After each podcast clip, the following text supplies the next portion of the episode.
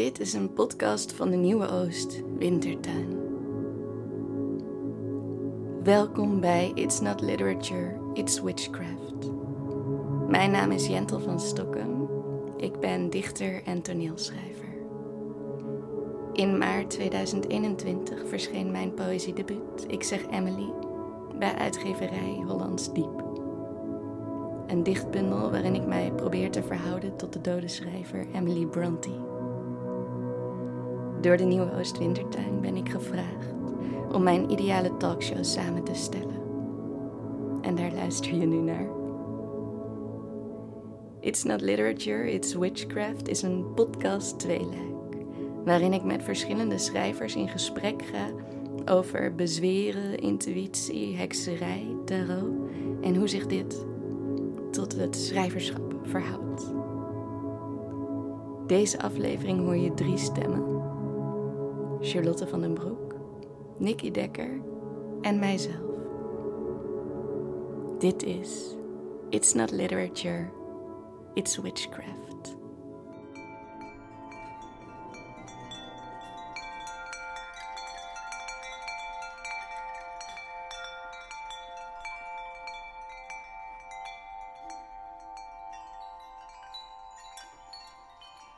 Dag Charlotte. Wat ontzettend leuk. Charlotte is dichter en schrijver. Ze debuteerde in 2015 met de bundel Chameleon, waarmee ze de Herman de Koning debuutprijs won. Hierop volgde de bundel Nachtroer en haar veelgeprezen proza-debuut, Waagstukken. Wat een, eh, wat een eer dat je mee wilde doen hieraan, überhaupt al. Ja, ehm, dankjewel voor de uitnodiging. Ik ehm, voelde meteen waarom ik mee wilde doen. Ja, Ja. oh vertel, waarom dan? ja, omdat ik eigenlijk langer dan jij vermoedt naar het verschijnen van jouw debuut heb uitgekeken. Ik ehm, heb jou ooit horen voorlezen op ehm, Brainwash Festival, was dat denk ik, in de Brakke Grond. Jij zat in een, in een programma met eh, eigenlijk allemaal jonge schrijvers die een onderzoek aan het voeren waren. Ik denk dat dat jou, het luikje was, of de context was waarbinnen ik ehm, ja, eigenlijk voor het eerst werk van jou hoorde. Zowel de poëzie zelf, die je toen voorlas, wat denk ik vroege versies waren van de gedichten die uiteindelijk in je debuut staan, als de methode waarmee je eigenlijk heel intuïtief en zintuigelijk jezelf in eh, de wereld en het verleden wierp. Dat sprak me heel erg aan toen. En ik dacht, ah, ik ben zo benieuwd wat het gaat worden. En nu is het er ook. Dus proficiat. Dankjewel. Wat bijzonder zeg. En wat bijzonder dat het je is bijgebleven.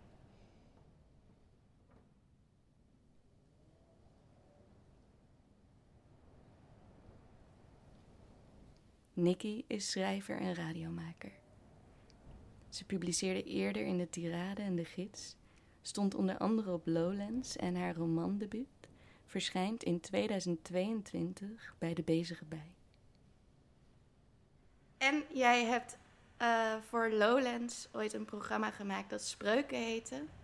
Waarmee je hekserij en poëzie op Lowlands bracht. Waaraan ik mee mocht doen. eh, waar ik nog steeds heel blij om ben. En je hebt ooit voor de buren een essay over hekserij geschreven. Welkom. Wat leuk om met jou in gesprek te mogen. Dag Jentel van Stokken, wat een fantastische introductie. Ik doe mijn best, we doen wat we kunnen.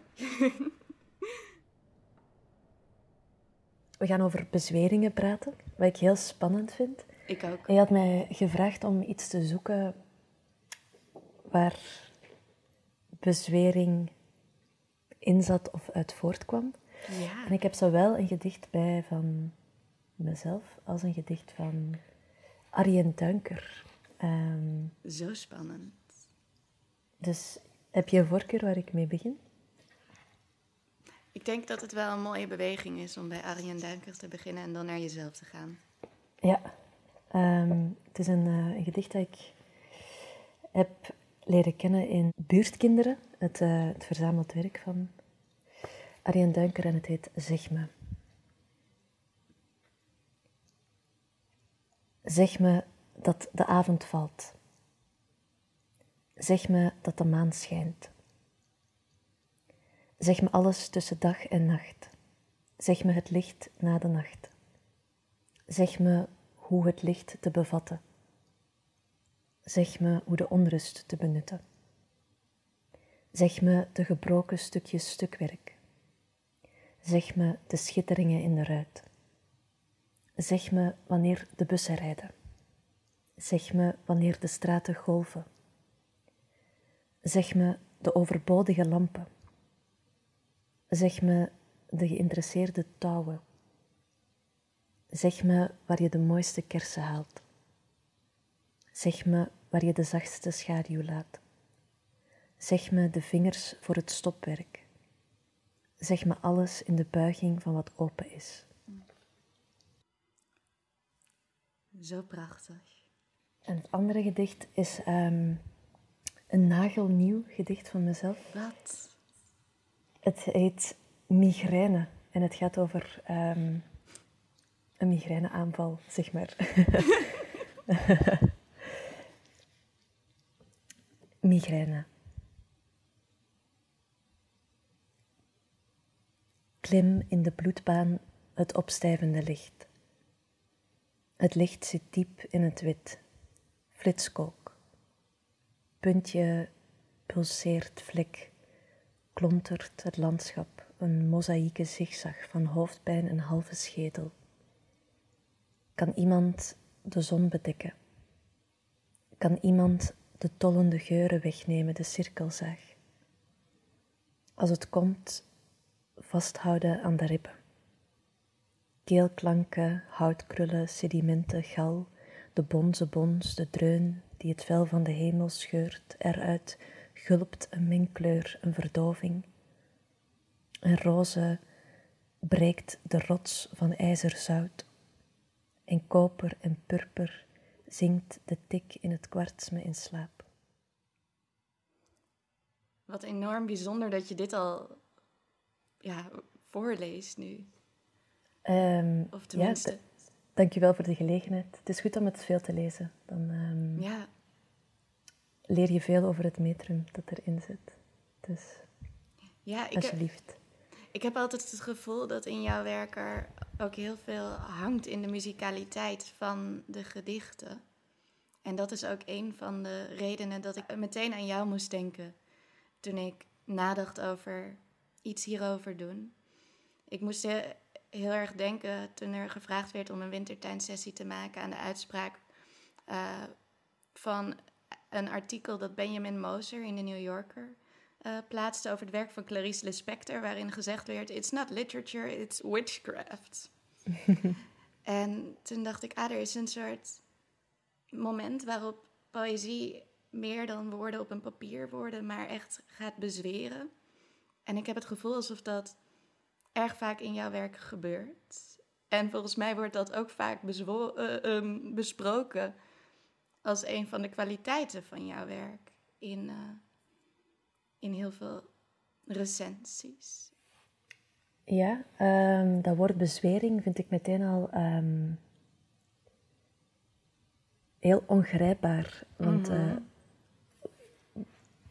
wanneer gebruiken we het woord bezwering om um, eigenlijk aan te geven dat we buiten onze zinnen zijn door iets of om aan iets bovenzinnelijks te raken.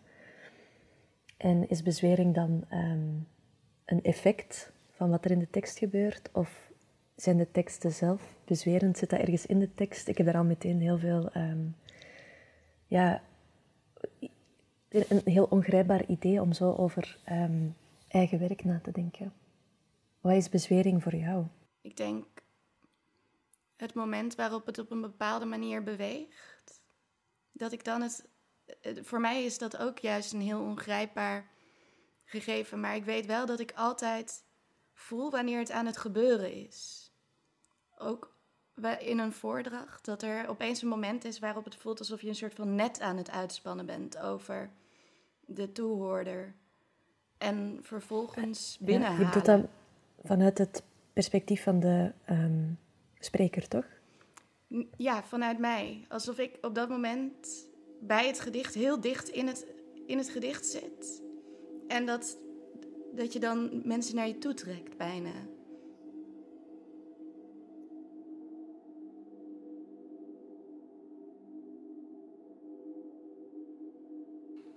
voor mij is een, is een spreuk, eh, dus als in een magische spreuk, is ook bijna een soort gedicht. Van je hebt een tekst, vaak moet je hem ook nog deels uit je hoofd kennen.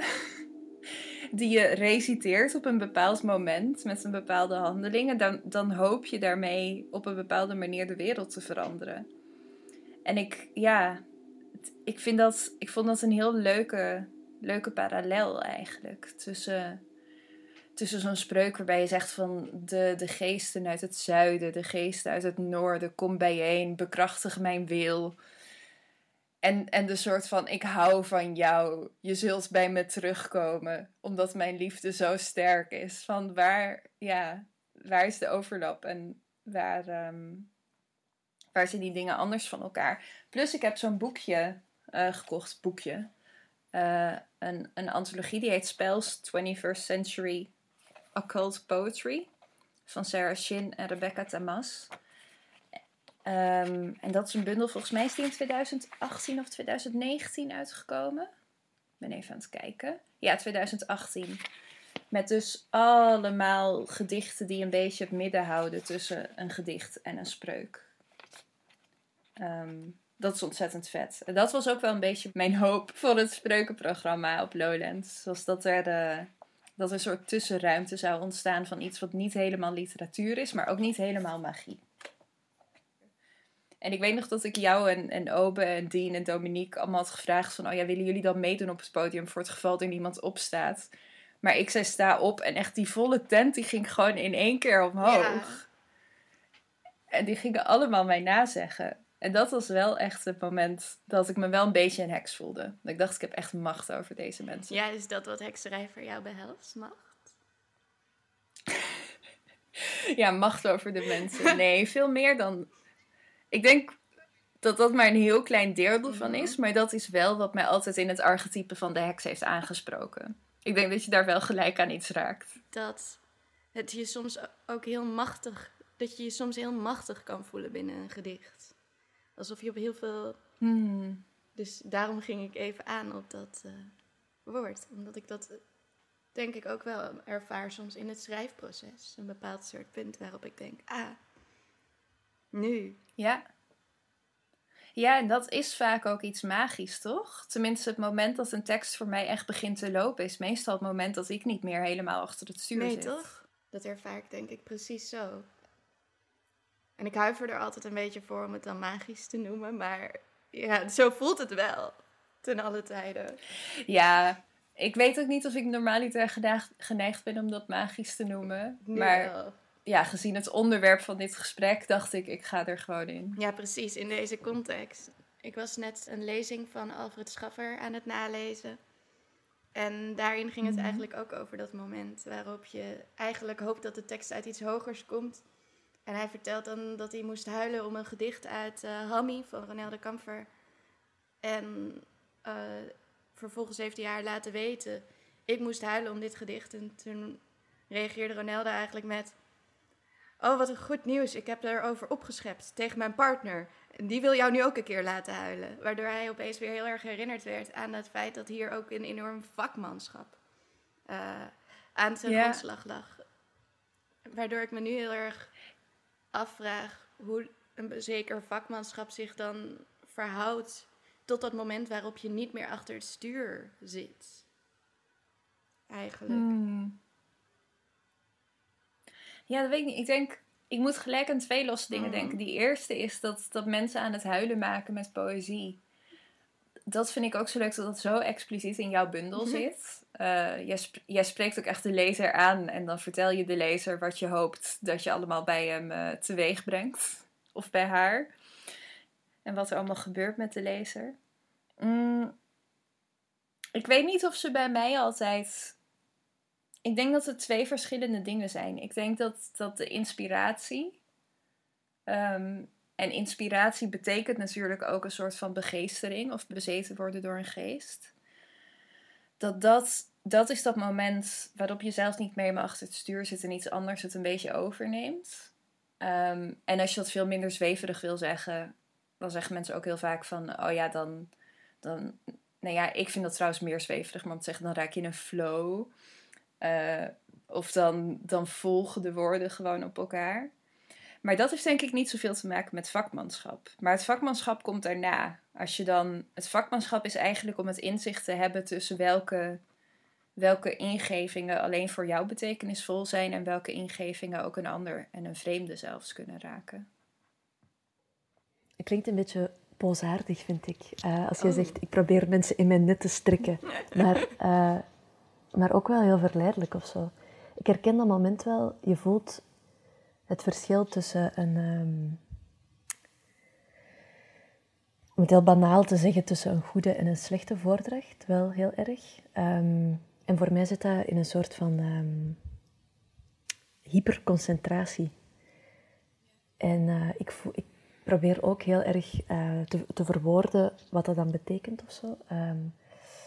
En ik kom nooit verder dan het beeld dat er, uh, echt, dat er een soort dun draadje gespannen wordt tussen uh, mijn, um, mijn concentratie en het publiek. En dat is heel fragiel, want het is maar een dun draadje of zo. Het is geen net, zoals bij jou. En alsof heel de ruimte zich ook versmalt tot, tot die draad of zo. En dat is heel um, onmiddellijk. Dat, gaat, uh, dat is een heel onmiddellijke ervaring, vind ik, uh, van overdracht. En dat zijn eigenlijk ook voor mij de, de mooiste momenten in mijn kleine dichterspraktijk, zeg maar. Dan voel ik zo heel erg van, ah, dit is uh, heel klein, maar ook heel krachtig wat er nu gebeurt. En mm. Is dat bezwering? Misschien wel. Maar wie bezweert dan wie?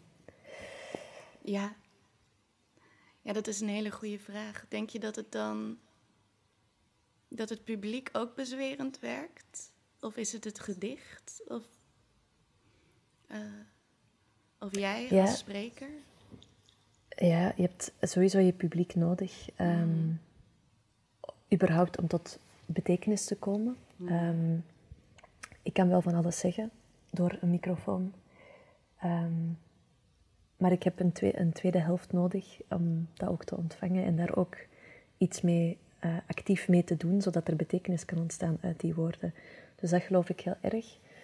En uh, zij moeten uh, eigenlijk, zij moeten, dat bedoel ik dan de mensen die in de zaal zijn of de mensen die toe, toehoren, um, moeten mij hun concentratie ook willen schenken natuurlijk.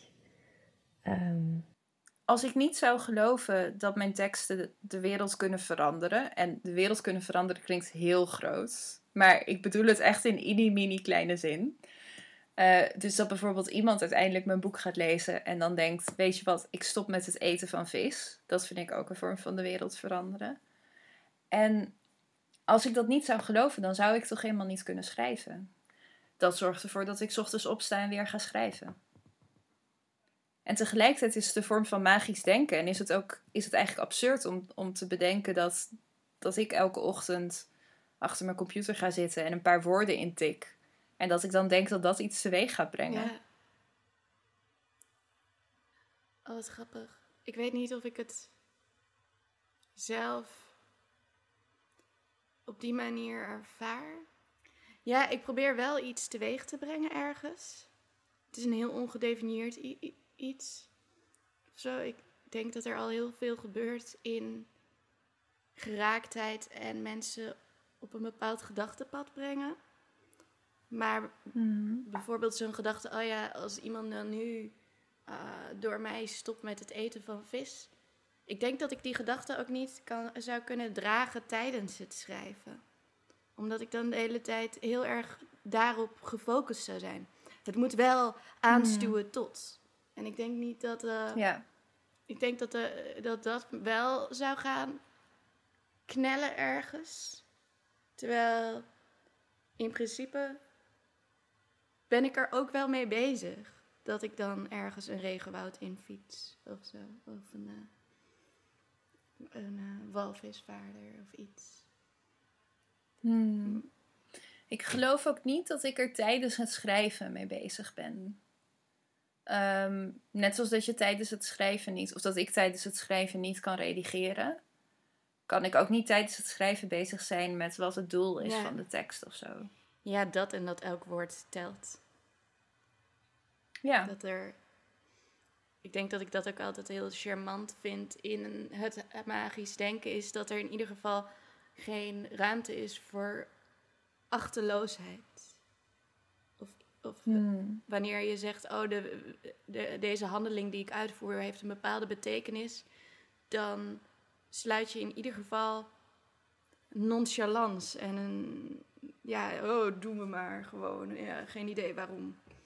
Dat, dat sluit je in Mhm. ieder geval uit. En ik denk dat ik daar wel altijd heel erg van hou, van die manier van betekenis geven aan handelen en denken. Ja. Ja, en ik denk dat dat, die betekenisgeving en dat elk woord belangrijk is, dat vind ik ook heel erg een parallel tussen de twee. Ehm, en dat zie ik ook wel echt met de verschillende soort van vormen. Dat tarot met al die archetypes en ook horoscopen en zo, dat zijn dat zijn heel erg steeds manieren om verhalen te vertellen over, over mensen eigenlijk. En om te proberen mensen te begrijpen. En ja, om betekenis te geven aan al die losse, rare dingen die er gebeuren. En die in een verhaal te plaatsen en te zeggen: Oh ja, maar door dit is dit allemaal zo gekomen.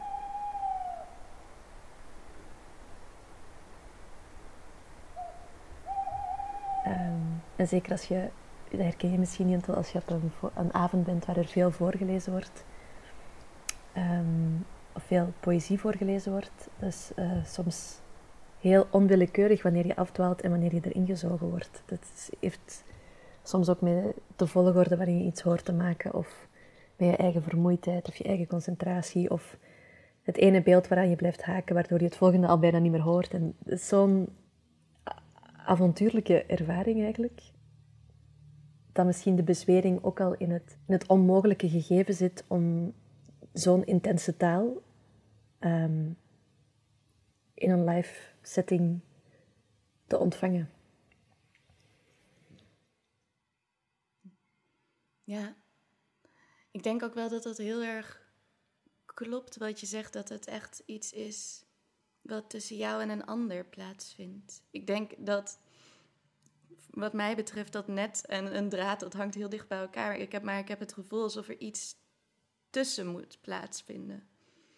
In ieder geval. En iets waardoor de ander dichterbij kan komen op een bepaalde manier. Dus misschien dat daarin dan een bepaald soort potentie tot bezwering huist. Maar ik ben dan ook heel benieuwd of jij je binnen je poëtica ook heel erg tot een ander verhoudt. Of zoals je dan spreekt van een soort concentratie en het publiek als de andere helft. Hmm, nee, als ik ehm, aan het schrijven ben, verhoud, ben ik niet bezig eh, met iemand moet dit, gaat dit uiteindelijk moeten kunnen lezen of moeten kunnen beluisteren of moeten kunnen horen. Maar die concentratie is wel hetzelfde, maar die is dan meer op een soort van, eh, ja, echt op hele moleculaire bouwstenen gericht, zoals eh, klanken of klemtonen of woorden of nuance betekenissen van woorden. Daar, die hyperconcentratie richt zich dan echt daarop, waardoor ik mezelf voor een stuk wel bezweer als ik aan het werken ben. Ja? Hoe werkt dat dan? Ja, dat, gaat heel saai klinken, want het gaat natuurlijk over het schrijven van een gedicht, maar eigenlijk gaat daar heel veel, ehm, voor mij, ehm, adrenaline mee gepaard. Ehm, die, die hyperconcentratie ligt heel dicht bij adrenaline, gek genoeg. Terwijl ik zelf in een soort van standbeeld, standbeeld verander. Dat, ik kan zelf dan zo helemaal star worden en mijn, als een, een soort bochel, gebocheld aan mijn bureau zitten met nekklachten en schouderpijn. En, Ja.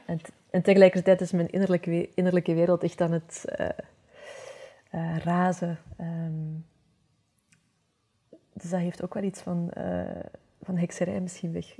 Zoals Clarice Lispector het vertaalt. Ja, nou, wat ik zo grappig vond was dat dat ook iets is wat misschien bijna heel vrouwelijk is of heel lichamelijk dan ook. Als je zegt van, ah, het is niet literatuur, het is een, een soort hekserij. Dat ik wel dacht, oh ja, er vindt iets plaats wat in elk geval zegt, dit is buiten het papier. Ja, maar dat is dan misschien die, die, ehm, die tussenruimte waar we net over spraken. Tussenruimte is altijd zo'n heel um, vaag, uh, vaag woord. Ehm, maar dan de ruimte tussen waar het net zich uitspant of waar het koordje uh, hangt, waar we het net over hadden, die bestaat even goed. minder driedimensionaal ruimtelijk dan, maar die ruimte bestaat even goed op uw, op uw blad papier. En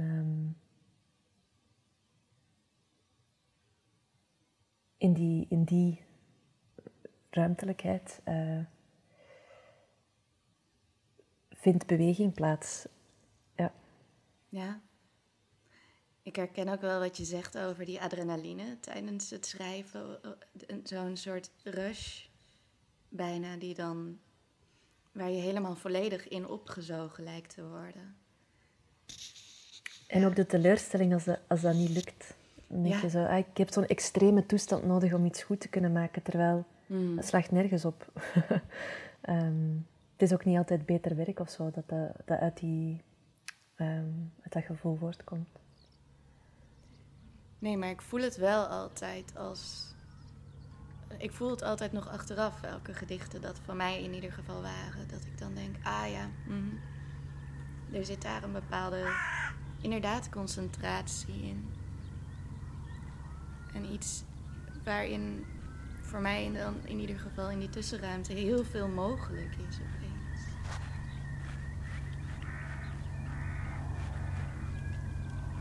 Ja, en vooral wat ik leuk vind bij um, de soort van hardcore astrologie, dus waarbij je je hele birth chart een beetje kent. Dat heb ik ook een keer in een podcast geluisterd. Dat was denk ik alweer twee jaar geleden of zo. Mhm. Ik zou moeten opzoeken welke dat was. Maar dan, um, dat is een podcast over, over queerness eigenlijk en over queer cultuur. Mhm. En toen hadden ze een speciale aflevering aan CoStar gewijd en waarom queer mensen nou zo geïnteresseerd zijn ineens in astrologie met z'n allen. En er was dus iemand die zei: ja, maar de, de vorm van identificeren die past gewoon heel erg bij uh, hoe queer mensen naar zichzelf kijken. Dus als een soort samenraapsel van dingen. Ehm, en hij zei dan ook van ja, als je dan zegt van oh, maar mijn zon staat in tweelingen, maar mijn maan staat in kreeft en mijn ascendant is dit. Dat is bijna net zoiets als ze zeggen van oh, ik ben niet zomaar uh, lesbisch. Ik ben een gold star lesbian en ik ben femme en ik ben een top. Van dat zijn allemaal allemaal soort van extra labels die je bovenop elkaar kan stapelen om een completer beeld uh, te maken. Van jezelf vaak. Het is een best wel narcistische oefening. Uh, maar idealiter ook juist van de mensen om je heen. En om die ook in die, in die bredere schakeringen te zien en niet alleen als één type. Ik vond dat denk ik ook nog wel het allerleukste bij. toen ik op een gegeven moment ontdekte dat je van heel veel mensen uh, de birth chart kon opzoeken online van beroemde mensen. En dat ik toen The Crown aan het kijken was en dat ik dan dacht, even opzoeken wat Princess Anne precies is. Dit vind ik ook heel erg in lijn liggen met een soort van de, de onderliggende energie in Ik zeg Emily. Hoe, hoe bedoel je?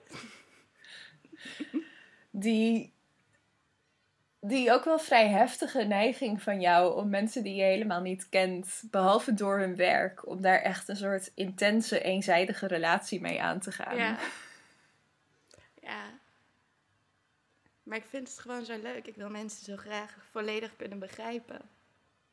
De artiesten hmm. die ik luister, maar ook de, de boeken die ik lees. Ik heb altijd het idee dat er zoveel lagen zich nog bevinden onder de tekst. En ik zou het liefst alles gewoon met een pincet uit elkaar willen uh, morrelen. Om uiteindelijk dan te kunnen zeggen: Ah, ik zie hier een trauma met water. Uh, of iets. Uh, geen idee. Ja. ja. Dus hier zit jouw machtsfantasie op dit punt. Misschien. Misschien is het een machtsfantasie. Ik denk, maar ik denk dat het ook. Ja. ik weet niet zeker of het macht is. Ik wil, ik wil, maar ik wil het gewoon snappen.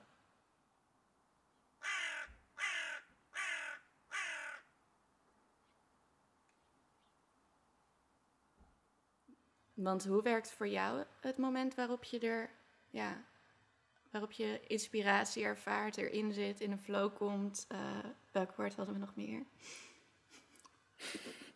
Begeestering, ja, begeestering, bezetenheid. Hoe werkt dat voor jou? Um,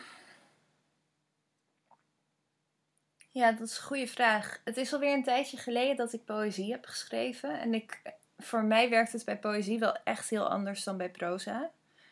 Maar goed, ik zit nu, ik zit nu vooral in mijn proza-fase. Dus ik ga het gewoon vanuit proza beantwoorden. En bij proza komt volgens mij een soort van het vakmanschap komt eerst.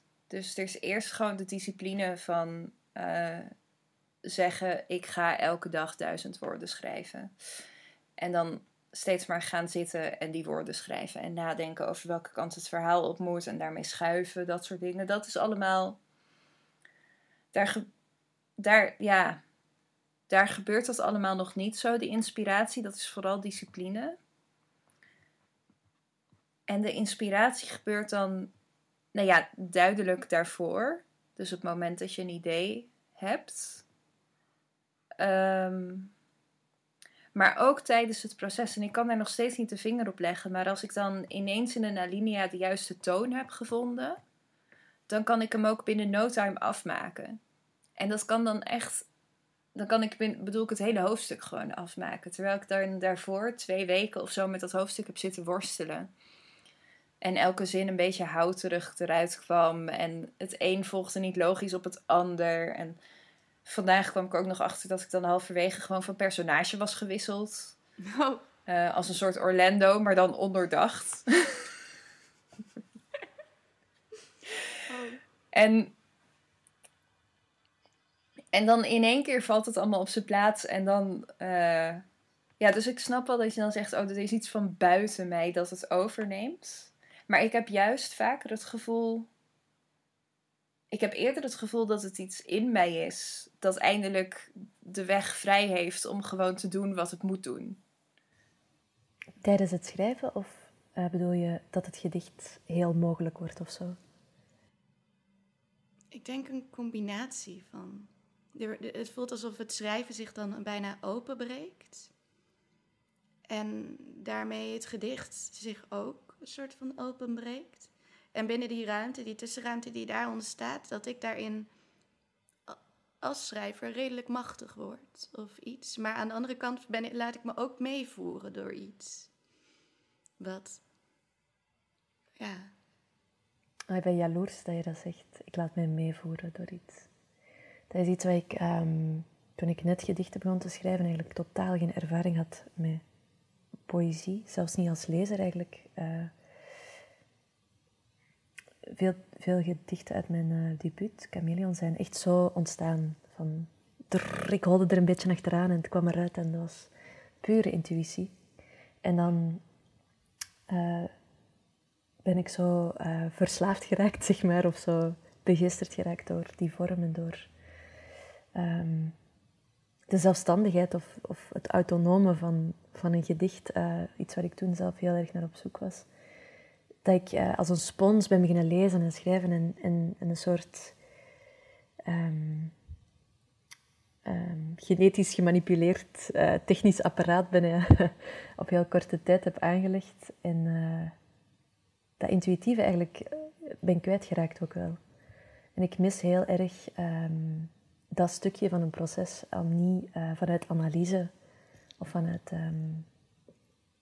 techniciteit te werken, maar echt om vanuit uh, ja, roes is misschien ook een goed woord, om vanuit roes te werken.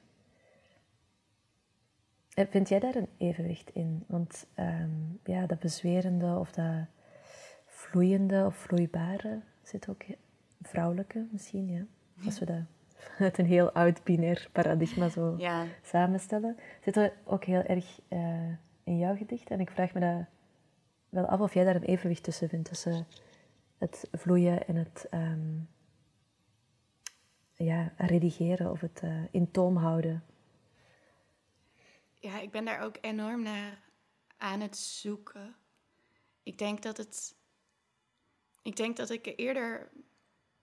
Ik denk dat ik vroeger veel meer naar het uh, al redigerend schrijven neigde dan, dan nu. Ik heb het idee alsof ik weer een beetje terug aan het pendelen ben, juist. Vanuit een periode waarin ik heel erg bezig was met wat behelst een goed gedicht? Wat is mijn poëtica? Ehm, mag dit woord wel? Ehm, oh ja, nee, dit is, de schrijfwijzer heeft dit ooit afgekeurd. Ehm, dus alsof, alsof ik soort van terug aan het ketsen net ben vanuit dat moment waarin ik heel bewust bezig was met poëzie naar iets wat wisselvalliger is. Ik heb er ook niet heel veel. Ik probeer altijd heel erg daar grip op te vinden binnen een schrijfproces. Maar ja, inderdaad, roes is dan het juiste woord. Um, ik, ik vind die grip zelden. Ik probeer dan heel erg te kijken, oh, werkt het om bepaalde muziek te luisteren van tevoren? Um, werken afspeellijsten? Werkt het om te mediteren of juist heel erg rondjes te zijn gaan rennen rond mijn flat of iets? En daar is eerlijk gezegd heel weinig in vast te pinnen. Binnen wanneer dat dan gebeurt in het schrijfproces, dat ik op die manier kan werken. Het is meer een moment.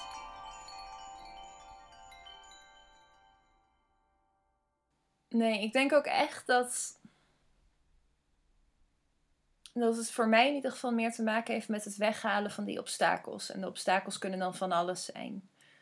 Het is ook heel vaak dat ik aan het werk ben, maar dat ik eigenlijk met mijn hoofd ergens anders zit. Uh, of dat het te warm is of te koud. Of dat ik eigenlijk honger heb, maar van mezelf niet mag opstaan omdat ik nog niet genoeg heb geschreven. Dat is ook altijd, dat gaat alleen maar bergafwaarts oh, dan. Is... Dan krijg ik alleen maar meer honger. Schrijven is ook gewoon zelfkastijding. Soms. Ja, echt. Echt een beetje gemeentheid tegen jezelf. Ja.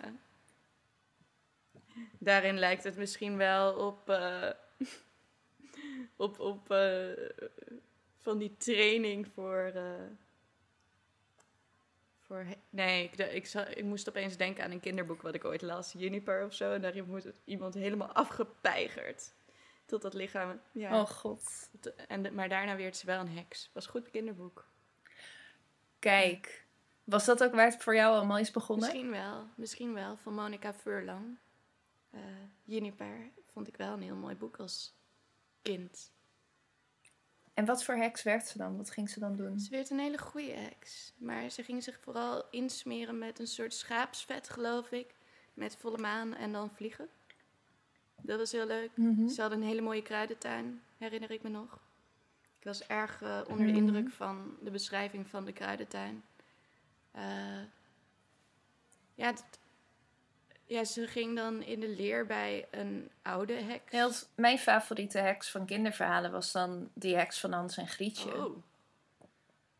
Uh, ja. Zij is, helemaal niet, zij is helemaal niet sympathiek.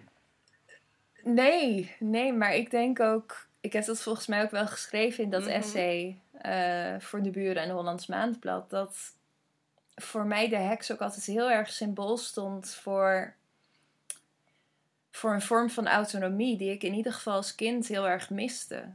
Ik, ik vond dat zo vervelend dat ik de hele volwassenen waren die mij aan het vertellen waren wat ik wel en niet mocht doen en op wat voor manier ik dat moest doen. En dan las je zo'n sprookje. Ja, ik vond dat. Ik, ik weet niet. Er zat iets bijna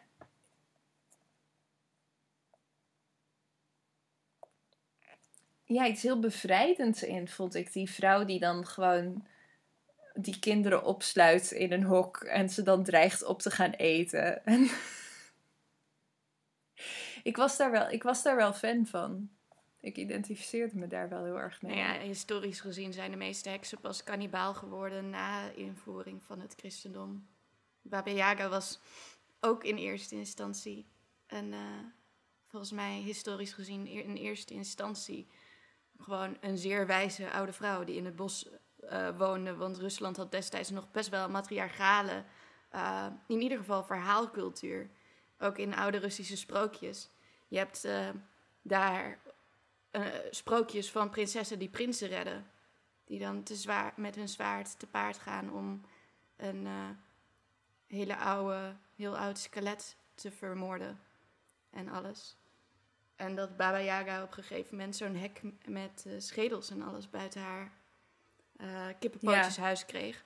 Dat is allemaal. Echt heel Ja, maar dat is wel later toegevoegd. Dat is wel hmm. uh, om het minder ja, nastrevenswaardig te maken. Om zo'n autonome vrouw in ja, minder aanlokkelijk. Ja, ja, weet je, je kan wel een autonome vrouw in een bos worden. En op jezelf staan, et cetera. Maar dan moet je wel cannibalisme praktiseren. Ja, en zelfs daarbij weet je wel.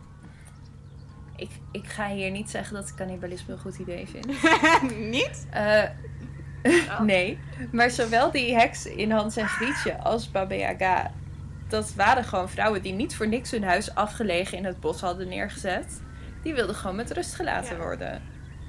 En dan laten mensen ze nog steeds niet met rust. En dat is ook natuurlijk een heel grote overeenkomst met de schrijver. Die wil ook gewoon in zijn eentje in een huisje in het bos zitten en niet gestoord worden. En hooguit een kat op schoot hebben. En een beetje in de soeppan roeren en een wijntje drinken. En gewoon lekker alleen zijn met haar gedachten.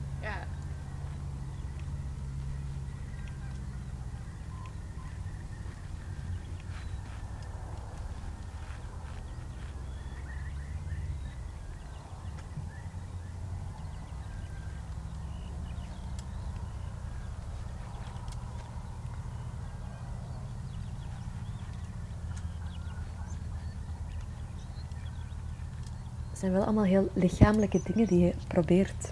Ja, maar voor mij voelt poëzie ook als iets wat redelijk lichamelijk is. Ik merk het in mijn lichaam ook wanneer ik in een voordracht zit van een andere dichter.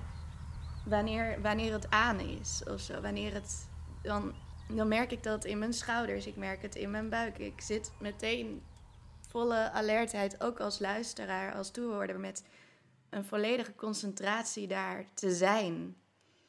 En wanneer, het, wanneer poëzie op een bepaalde manier werkt, zit ik ook bijna in dat gedicht als luisteraar. En ja, voor mij voelt schrijven ook als iets wat heel lichamelijk is. Ik bedoel, wanneer jij zegt ik zit als een kluizenaar, dan zo gebogen. Ik zit, denk ik, wel redelijk stil, maar op het moment dat het echt gebeurt, dan ben ik bijna een beetje aan het bouncen. En, en ook vaak hardop opeens aan het praten, alsof dan er heel veel tegelijkertijd samenvalt in mij ook, in het schrijfproces. En ik heb dan het idee dat ik iets maak wat zo de potentie heeft tot dat gevoel ook overbrengen. Maar ik weet niet hoe ik dat zou kunnen triggeren in het leven. dat zijn zo dingen waarbij je misschien ook de code niet moet willen kraken. Nee. Dat heeft mij oorspronkelijk ook naar de poëzie geleid. Ik, uh, toen ik 19 of 20 was, um, studeerde ik Duitse literatuur. En toen uh, heeft mijn professor in de letterkunde in de les een, um, eigenlijk de enige opname die er is van de Todesfuge van Paul Celan. Um, opgezet. En ik was heel blij dat we dat gedicht te horen kregen en niet zomaar op papier lazen. Dus um, achteraf bekeken echt waanzinnig transformatief. Uh, om via klank en... Uh, om via klank eigenlijk dat, eerst dat gedicht als klank te horen en dan pas als uh, tekst. En de Todesvuur van Paul Celan, je kent het waarschijnlijk, zijn beroemdste gedicht, um, is een grote um, bezwering in de zin dat het, uh, er heel veel herhaling in zit. Um, wat misschien ook interessant is om het straks even over te hebben, hè? herhaling en bezwering, hoe dat werkt. Dat vind ik ook echt heel mysterieus. Volgens mij zit daar iets, hè? ja, sowieso. Um, Maar we hadden het over deze ervaring. Ja, inderdaad. En dat was in ieder geval die, dat uh, gedicht um, Schwarze Milch der Frühe, wir trinken sie morgens, wir trinken sie abends, wir trinken und trinken. Die cadans was... Um, wir trinken und trinken, ja. Ja, die cadans was zo enorm... Uh, heeft mij zo in beweging gezet. Uh, misschien de eerste keer dat ik dat ooit gevoeld heb in mijn leven, dat ik zo in beweging gezet kon worden. Ja. En um, ik zou dat bijna een bezwering durven noemen. Omdat dat ook geen rationeel begrijpen was. Want dan later als we het gedicht lazen, bleek het over um, iets onvatbaar te gaan, zoals een holocaustervaring, een verlies. En, mm um, dan komen er heel andere gevoelens en gedachten mee in het spel. Maar die eer, dat eerste ja, verhevigd horen, als ik dat zo mag noemen, mm um, was pure bezwering. Ja. En toen was ik hoogmoedig en dacht ik, ah, dat wil ik zelf ook kunnen. en toen heb ik uh, mijn eerste gedicht kort daarna geschreven. Dus ik, kan, ik zoek daar heel erg naar, naar die ervaring opnieuw, telkens. Ja, ja herhalingen zijn zo, um, kunnen op twee manieren be benaderd worden, denk ik. Um, eerste is als een soort vormgevend principe aan een gedicht. Um, maar meestal zijn het dan ook slechte herhalingen. Um, dan zie je dat, de, dat, het, dat het puur uit vorm gemotiveerd wordt. En de onontkoombare herhalingen, of de um, beklijvende herhalingen, zijn voor mij de herhalingen waarin er niet zozeer iets herhaald wordt, maar er is de drang om, het, om wat er gezegd is beter te zeggen, maar je komt niet verder dan terug dezelfde woorden te gebruiken. Dus een soort meer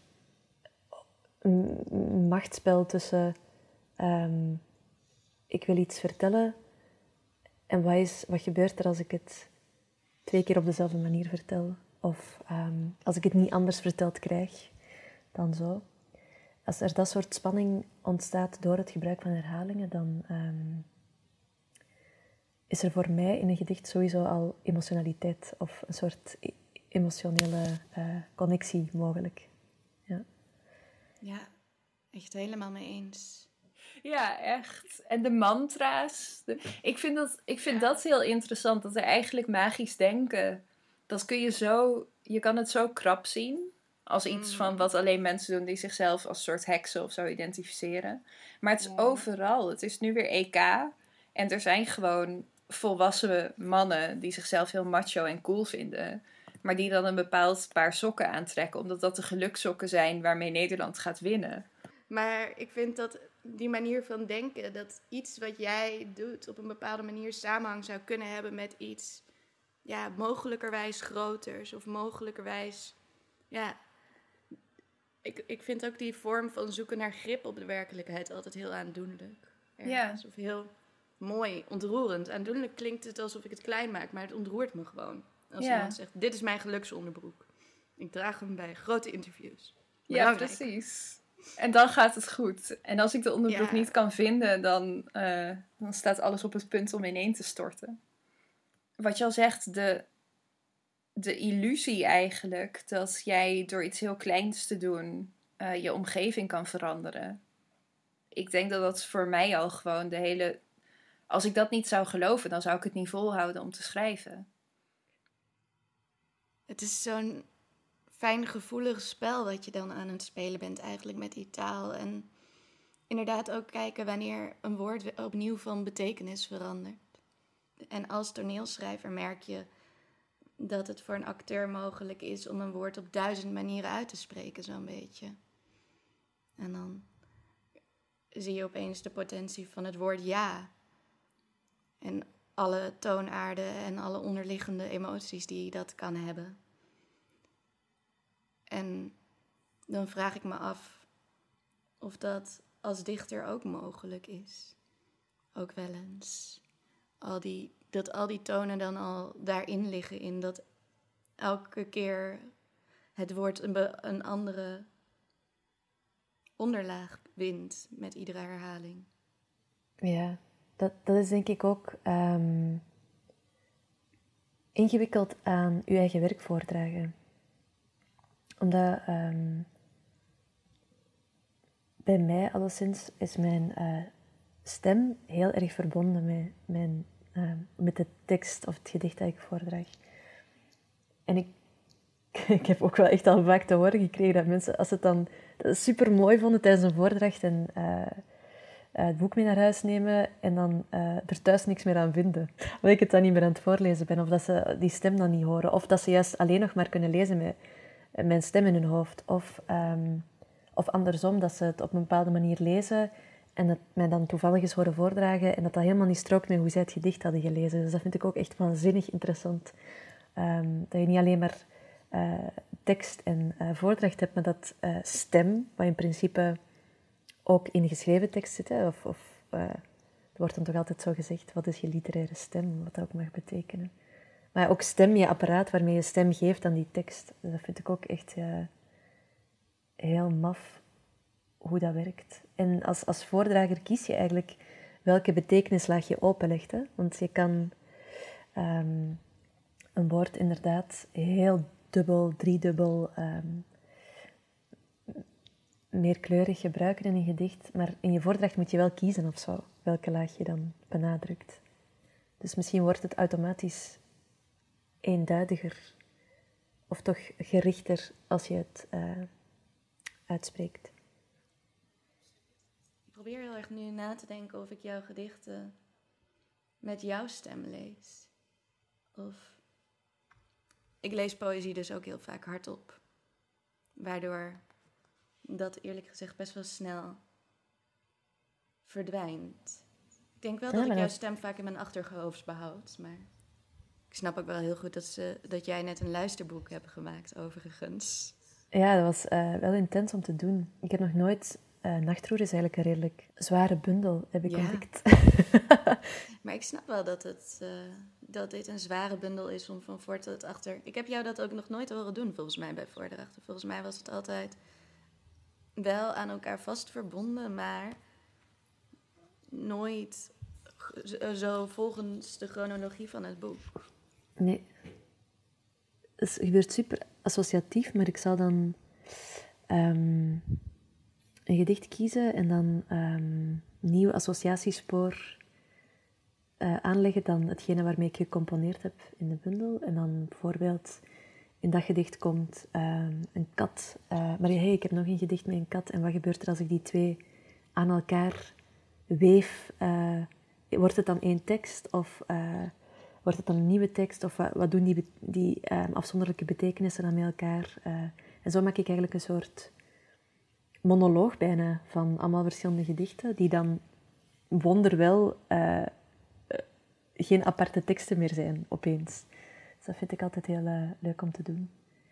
Er, er, zit daar wel een soort flow, een soort ja, beweging die, daar, die je dan mee krijgt als toehoorder.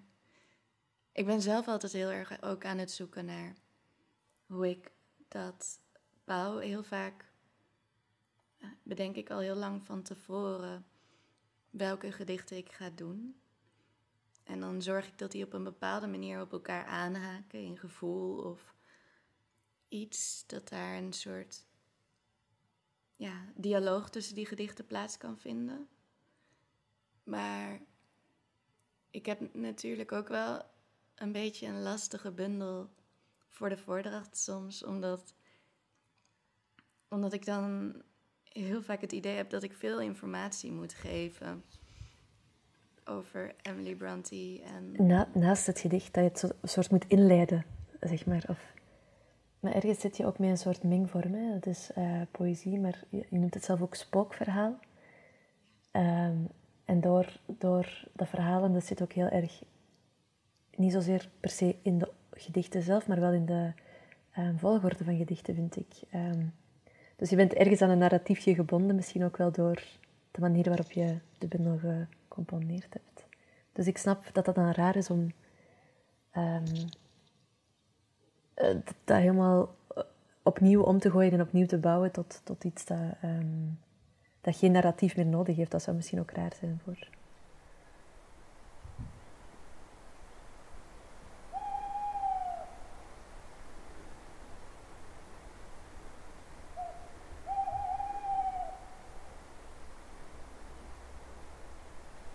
gedichtje uit een voorwerp dat nog leeft.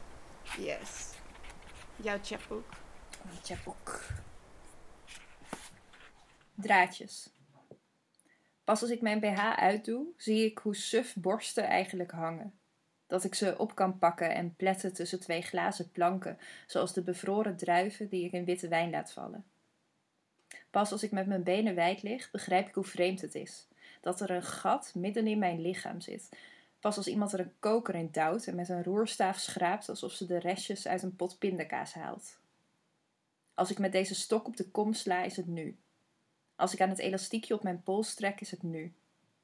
Als ik op mijn wang bijt, is het dingen die nog gaan. Waar is de vark als ik om een lijntje vraag? Waar is de koe? Ze hebben haar kind meegenomen. Ze jankt aan de borstpomp, maar dat hoor ik niet als ik een ijsje op de oude gracht koop. Waar is de rugpijn van mijn koffieplukker? De vrouw die vermoord wordt omdat haar man bij de vakbond zit. Ik wil niet zeggen dat iedereen gelijk is, maar overal worden meisjes op hun vijftiende verjaardag, eerste ongesteldheid of huwelijk, mooie jurken aangemeten en per opbod verkocht. En wat dan nog? Een badpak droogt langzaam. Een spijkerbroek loopt uit. Ik weet nog dat ik zulke ideeën met me meedroeg, daar ben ik overheen gegroeid. Drie keer twintig door mijn knieën. Ik moet mezelf op waarde schatten. Mijn dijen inspecteren. Voor het altaar van het comfortabele leven knielen. De banaan in het vet gooien. Op blote voeten leren lopen. Mijn ogen sluiten en zien hoe het zonlicht door mijn borstbeen naar buiten straalt. Als ik met deze stok op de kom sla, is het nu. Als ik aan het elastiekje op mijn pols trek, is het nu. Als ik mijn sleutelbeen vastpak, is het terug in het donker. Mooi, Nicky. Dankjewel. Wat ik heel gaaf ook vind, is dat er heel veel lichamelijkheid in het gedicht zit. Maar ook heel veel handelingen, zodat een beetje rieten zitten erin. Dat doet ook wel iets met mijn beleving als lezer. Of tenminste, daardoor voelt het niet alsof ik enkel een hoofd ben op het moment dat ik aan het luisteren ben, maar ook alsof uh, daar ook een lichamelijke sensatie mee gepaard zou moeten gaan. Hmm. Ja, ik denk dat is voor mij ook. Ik ging dan kijken naar wat voor tekst ik zou kunnen voorlezen die een beetje aan zou sluiten bij het gesprek. Mm. En ik heb ook een gedicht in de bundel staan dat gewoon De Spreuken heet. Ja. Eh, maar dat, dat vond ik te één op één overeenkomen. Dat is, dat is gewoon heel erg een gedicht dat ook hierover gaat. Maar bij dit gedicht, bij Draadjes, dan... Voor mijn gevoel zit er heel erg... Zit er heel erg in wat ook de aantrekkingskracht van het idee van heksen of magie op mij is. Namelijk dat moment allereerst waarop je erachter komt dat je een vrouw bent. Dat er een gat midden in je lichaam zit waar mensen dingen in willen stoppen. Ehm, en het, de soort van rituelen die je verzint om de onzekerheid en angst die daarmee gepaard gaat een beetje te bezweren. Want het is echt fucked up als mensen zeggen je bent een vrouw en daarom gaan we je zo behandelen.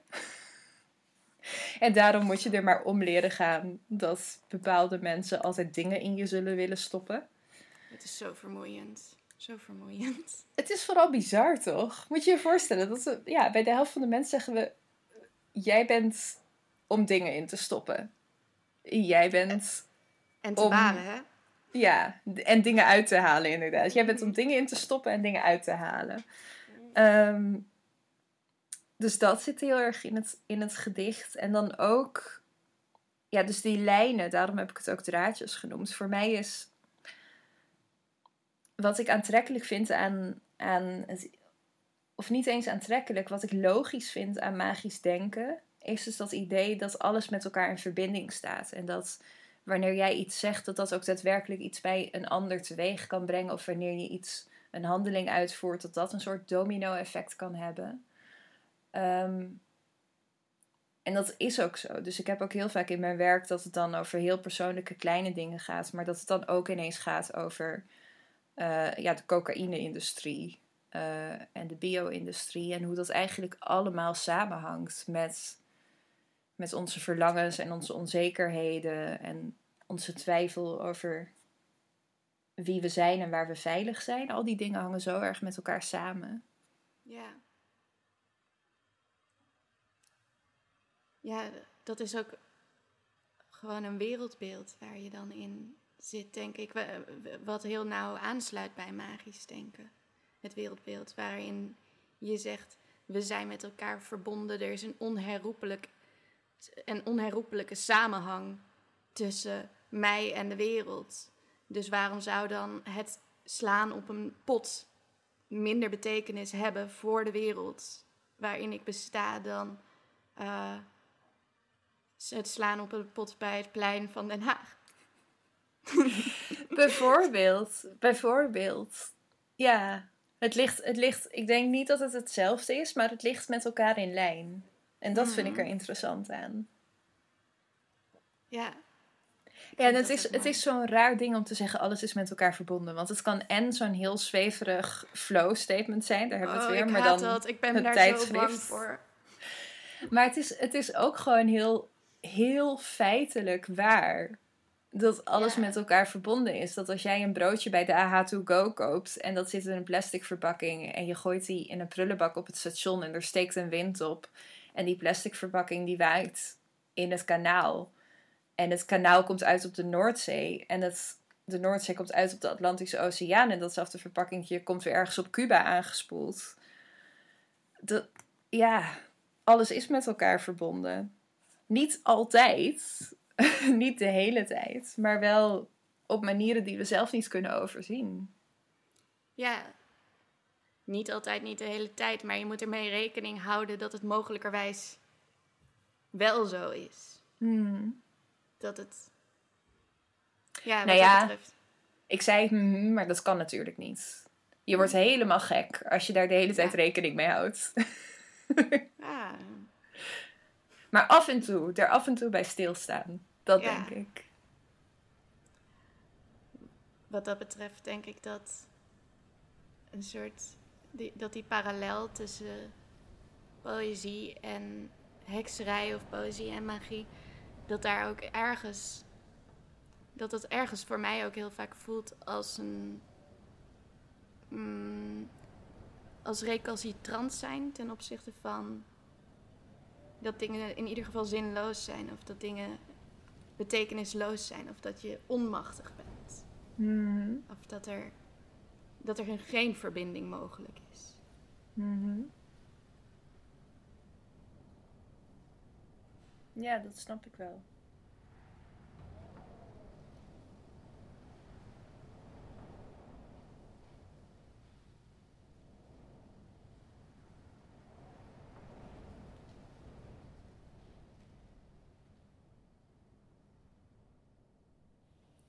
Ja, kan je alle gedichten voordragen die in je bundel staan? Of zijn er ook gedichten die je, om welke reden dan ook, intuïtief of, of niet, uh, nooit voordraagt? denk het wel hoor. Ik heb er denk ik drie die ik bijna nooit doe. En waarom doe je precies. ze nooit?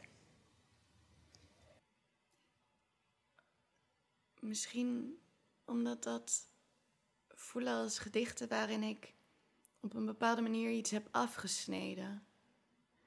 Waardoor het dan ook niet, intuïtief niet goed voelt om die te gebruiken om een soort connectie op te bouwen met het publiek. Wat bedoel je met iets, iets afgesneden? Ik denk dat dat. Ik denk dat dat gedicht. Ja. misschien op een bepaalde manier toch een bepaalde vorm van zelfcensuur gepraktiseerd.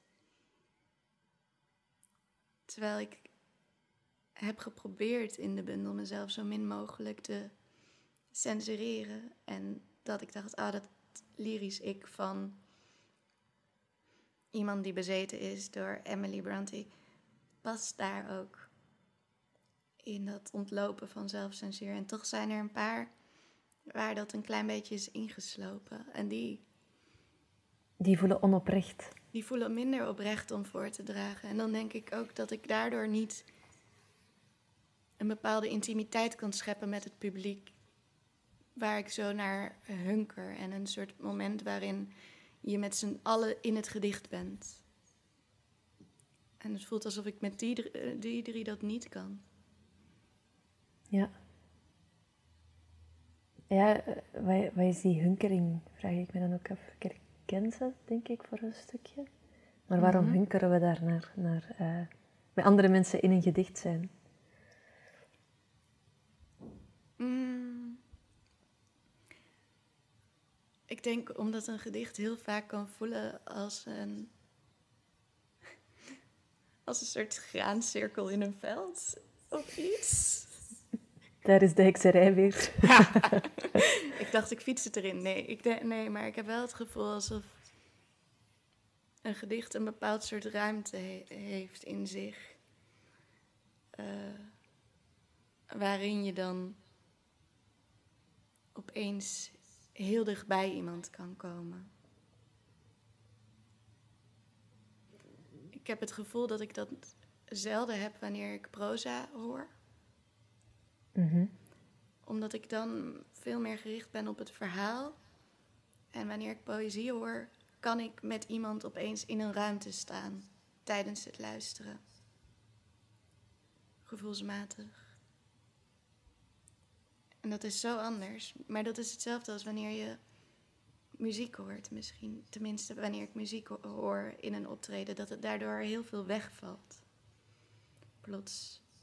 En ik volledig besta in die snaren en in de drum. Mhm. Maar bij muziek is die ruimte vanzelfsprekender of zo, denk ik. Ja, Of toegankelijker. Ehm, want waarin zit voor jou dan zo'n hunkering?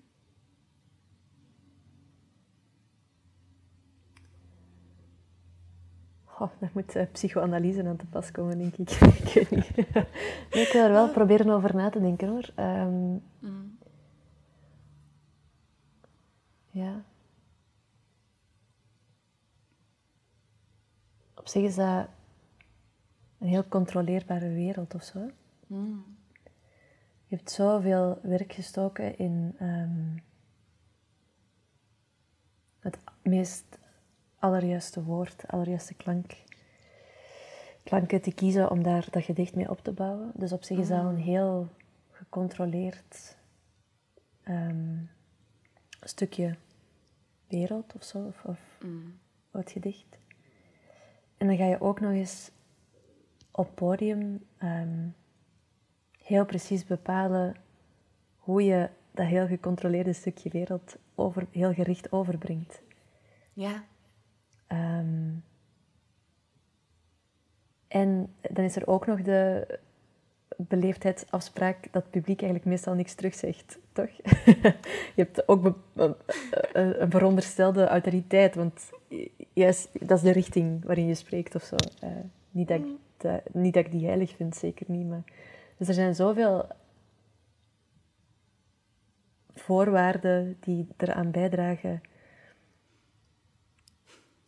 dat je ehm, dat je iets kunt zeggen. En dat vind ik een heel ehm, onschuldig en vrij en ehm, krachtige mogelijkheid. ja. Ja. En misschien hunker ik daarnaar. Ja. Ik ben nu aan een nieuwe bundel aan het werken. ja. En mijn uitgever heeft, ja, mijn redacteur, heeft, die, heeft, heeft heel stoutmoedig het werk benoemd als feministische natuurgedichten.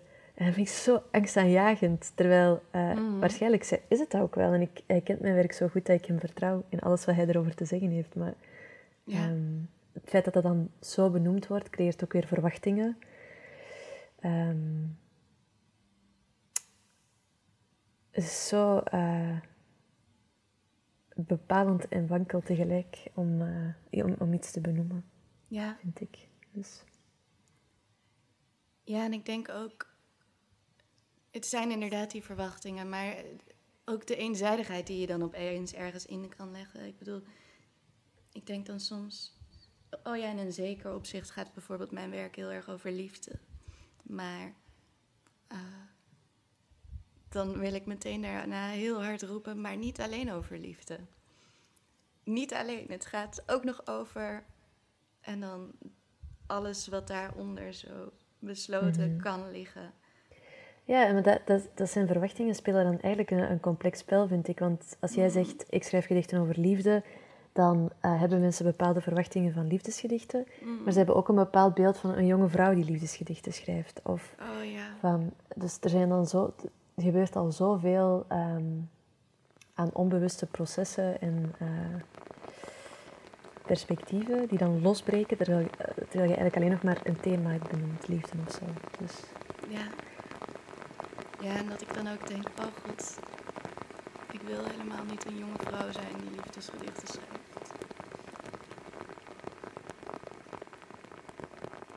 Er wordt altijd gezegd dat vrouwen zoveel betere lezers zijn, omdat ze al hun leven lang gewend zijn om eh, zich te identificeren met andere hoofdpersonen die niet op hen lijken. Ja, maar ik, maar ik neig wel altijd ook naar de hoofdpersonen die wel op mij lijken. Toen ik Harry Potter las, toen zat ik ook gewoon helemaal bij Hermeline hoor. Hmm. Dat ik dacht van, maar wanneer komt ze terug? Als ze er even die was. Ja, snap ik. Maar Hermeline was ook wel de beste in Harry Potter. Ja, oh, absoluut. In hoeverre is dat trouwens voor jou dat jouw interesse met magie ook nog samenhangt met Harry Potter of zo? Met zulke. Oh nee, voor mij voelt dat echt als iets heel anders. Het is een heel ander Hmm. soort universum. Wel een lekker universum. Op een bepaalde manier. Maar eh, dat is echt op een steen tikken en dat er dan iets, eh, iets gebeurt in je. eh, Hmm. in je wereld. En ik denk dat bij Harry Potter dat er een heel groot deel van die charme ook zit in, het, in de hele gedachte dat er achter onze wereld nog een andere wereld verscholen eh, ligt. Met, met een hele eigen structuur en eigen oorlogen en alles. En Hmm. wat ik denk ik veel spannender vind, is wanneer eh, onze wereld veel meer onderdeel is van eh, een wereld die iets potentieel magisch behelst. Hm. Wanneer het niet zo van elkaar gescheiden is. Ja. Ik vraag het omdat het bij mij allemaal door elkaar begon te lopen. Dus toen ik werkte aan dat essay, ehm, waar ik echt lang aan heb gewerkt, merkte ik ook op een gegeven moment dat als ik schreef een heks, dat dat voor mij echt gewoon zulke uiteenlopende dingen kon zijn. En ik heb toen ook volgens mij op een gegeven moment daar zo'n driesplitsing van gemaakt. Van je hebt de heks als eh, nou ja, als iemand die zich identificeert als heks en die bijvoorbeeld anno nu bestaat en eh, rituelen uitvoert en spreuken en dat soort dingen. Mhm. En je hebt dan de heks als historisch personage. Ja, Ehm, en dat is weer heel wat anders, want dat waren eigenlijk nooit heksen. Dat waren gewoon slachtoffers van uitsluiting en onderdrukking. En dus dan bedoel ik echt de slachtoffers van brandstapels en Ja. heksenjachten. En dan heb je nog de heks als sterk fictief personage die ik altijd de leukste vind, in welke vorm dan ook. Dus dat kan dan gaan over eh, ja, vrij realistische heksen die meer hiermee voldoen hebben, zoals in The Craft of zo. Maar ook in Harry Potter en ook in Practical Magic, was Ja. ook heel lang een van mijn favoriete films.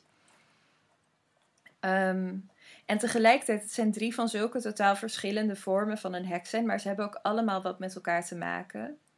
Want zowel die historische figuur, dus het slachtoffer van heksenjachten, als de fictieve heks, Mhm. zijn denk ik enorme feministische boegbeelden geworden. En de populariteit van mensen die dan nu zichzelf heks noemen of zich met hekserij bezighouden of met magie, dat is ook enorm vervlochten vaak met een vorm van feminisme of in ieder geval ja, maatschappijkritiek. Ja, dat is wel heel erg opmerkelijk. Ik heb zelf heel erg het idee dat, eh, dat door eh, dat het feminisme eh, weer in een ontzettend fijne nieuwe golf zit, dat er daardoor ook veel meer gesproken wordt over magie op dit moment. Hmm. Maar hoe hangt dat volgens jou samen? Ehm, nou ja, er zijn heel, denk ik, directe lijnen te trekken. als feminisme populair is, dan zijn veel mensen zich bewust van de manier waarop vrouwen uh, binnen het seksisme worden afgebeeld en zijn ze op zoek naar andere uh, ja, beeldenissen en personages. Hoe heet het? Afbeeldingen van vrouwen. Dan kom je al snel bij de heks uit. Want dat is gewoon, ja, zoals ik net al zei, een van de weinige vrouwelijke archetypes. Volgens mij dit heb ik ook niet zelf bedacht. Maar er was op een gegeven moment zo iemand die zei: er zijn iets van 10 of 20 archetypes. En alle vrouwelijke archetypes die ontlenen hun volledige identiteit en hun relatie met een man.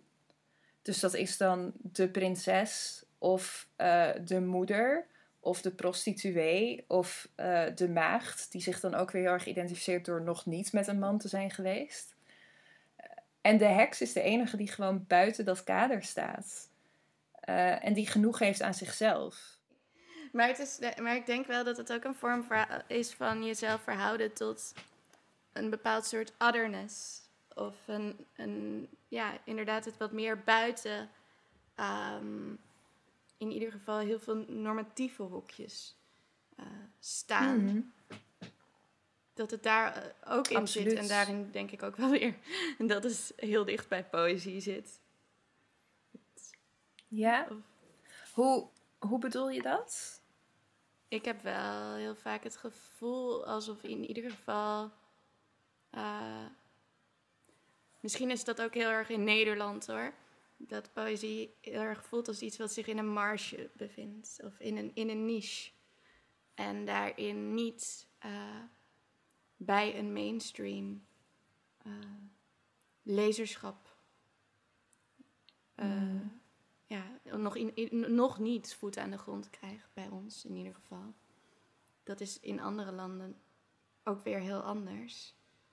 Dat is een cultureel ding. Maar daardoor heb ik wel altijd het idee dat, uh, dat poëzie iets is waar je mee in aanraking moet zijn gekomen op de juiste manier. Uh, om, mm er, om je hart eraan te hebben verpand. En dat voelt ergens ook een beetje zoals hekserij misschien er, ergens is.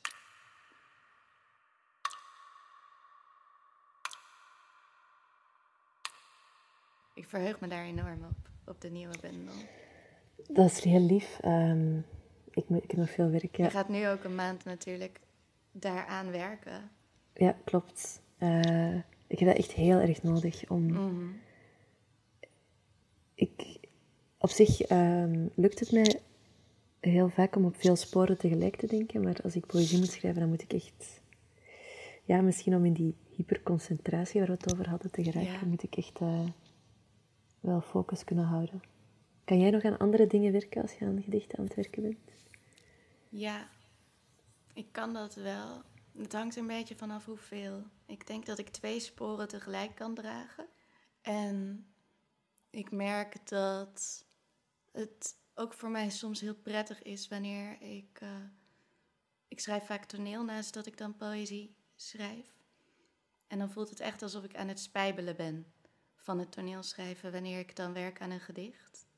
En het was voor mij een grote omslag en echt best lastig om te zeggen: Oh, ik werk nu enkel en alleen aan de bundel. Ik werd toen een stuk minder productief dan toen ik. Uh, dan toen ik ergens tussendoor dan eventjes ontsnapte met het gedicht van hetgeen wat ook in opdracht geschreven moest worden.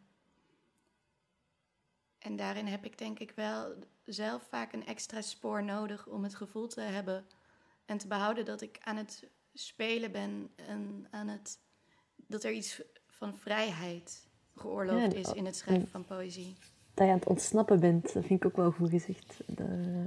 Ja. ja. Ik vind het wel heel fijn om te merken als we zo aan het praten zijn, dat we eigenlijk... Ehm,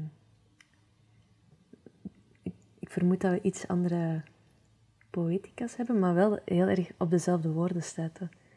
Ja. Of uh, met dezelfde woorden vorm proberen te geven aan uh, poëticale overtuigingen die eigenlijk van elkaar misschien nog kunnen verschillen, maar toch... Uh, met hetzelfde materiaal of zoiets anders aan het bouwen zijn. Dat vind ik echt dat moest ik al denken bij het net en het draad. Dat ik ja. Nou ja, weet je, misschien is de methode een tikje anders. Maar uiteindelijk bestaat het allemaal uit touw. En moet het gesponnen worden. Mhm. Ja. Oh, dankjewel Charlotte voor dit mooie gesprek. Nou, dan wil ik je heel erg bedanken hiervoor. Ja, ik vond het heel leuk. Ik ook. Jij ook bedankt voor de uitnodiging en voor eh, de gedachten.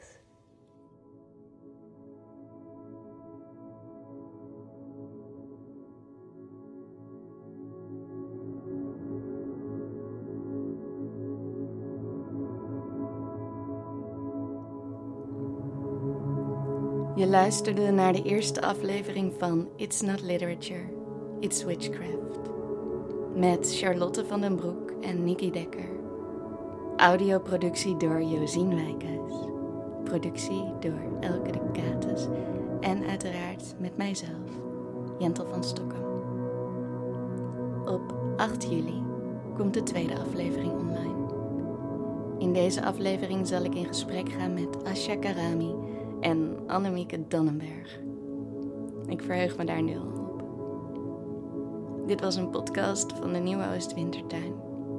Voor meer podcasts over schrijvers, literatuur en verhalen, check het kanaal van de Nieuwe Oostwintertuin in je favoriete podcast-app.